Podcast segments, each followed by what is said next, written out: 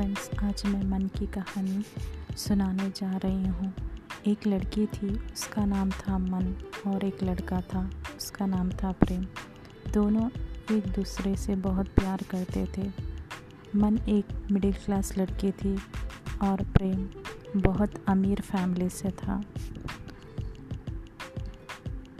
और मन विलेज की लड़की थी और प्रेम शहर का लड़का था।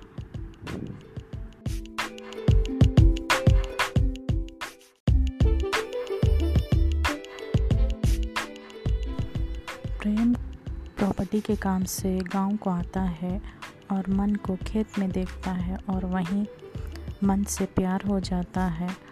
वो मन से ही शादी करना चाहता है और उसको शादी के लिए रिश्ता भेजता है और उसके घर वाले प्रेम के प्रेम के घर वाले राज़ी होते हैं और मन के घर वाले रिश्ते के लिए मना करते हैं। आगे आगे सुनिए। नेक्स्ट एपिसोड में।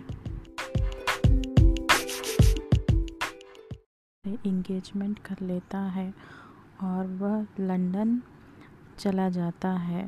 फिर वापस नहीं आ सकता क्योंकि उसका एक्सीडेंट हो जाता है वहीं और मन यहाँ इंतज़ार करती रहती है और यही इनकी अधूरी प्रेम कहानी हो जाती है। और दोस्तों गुड बाय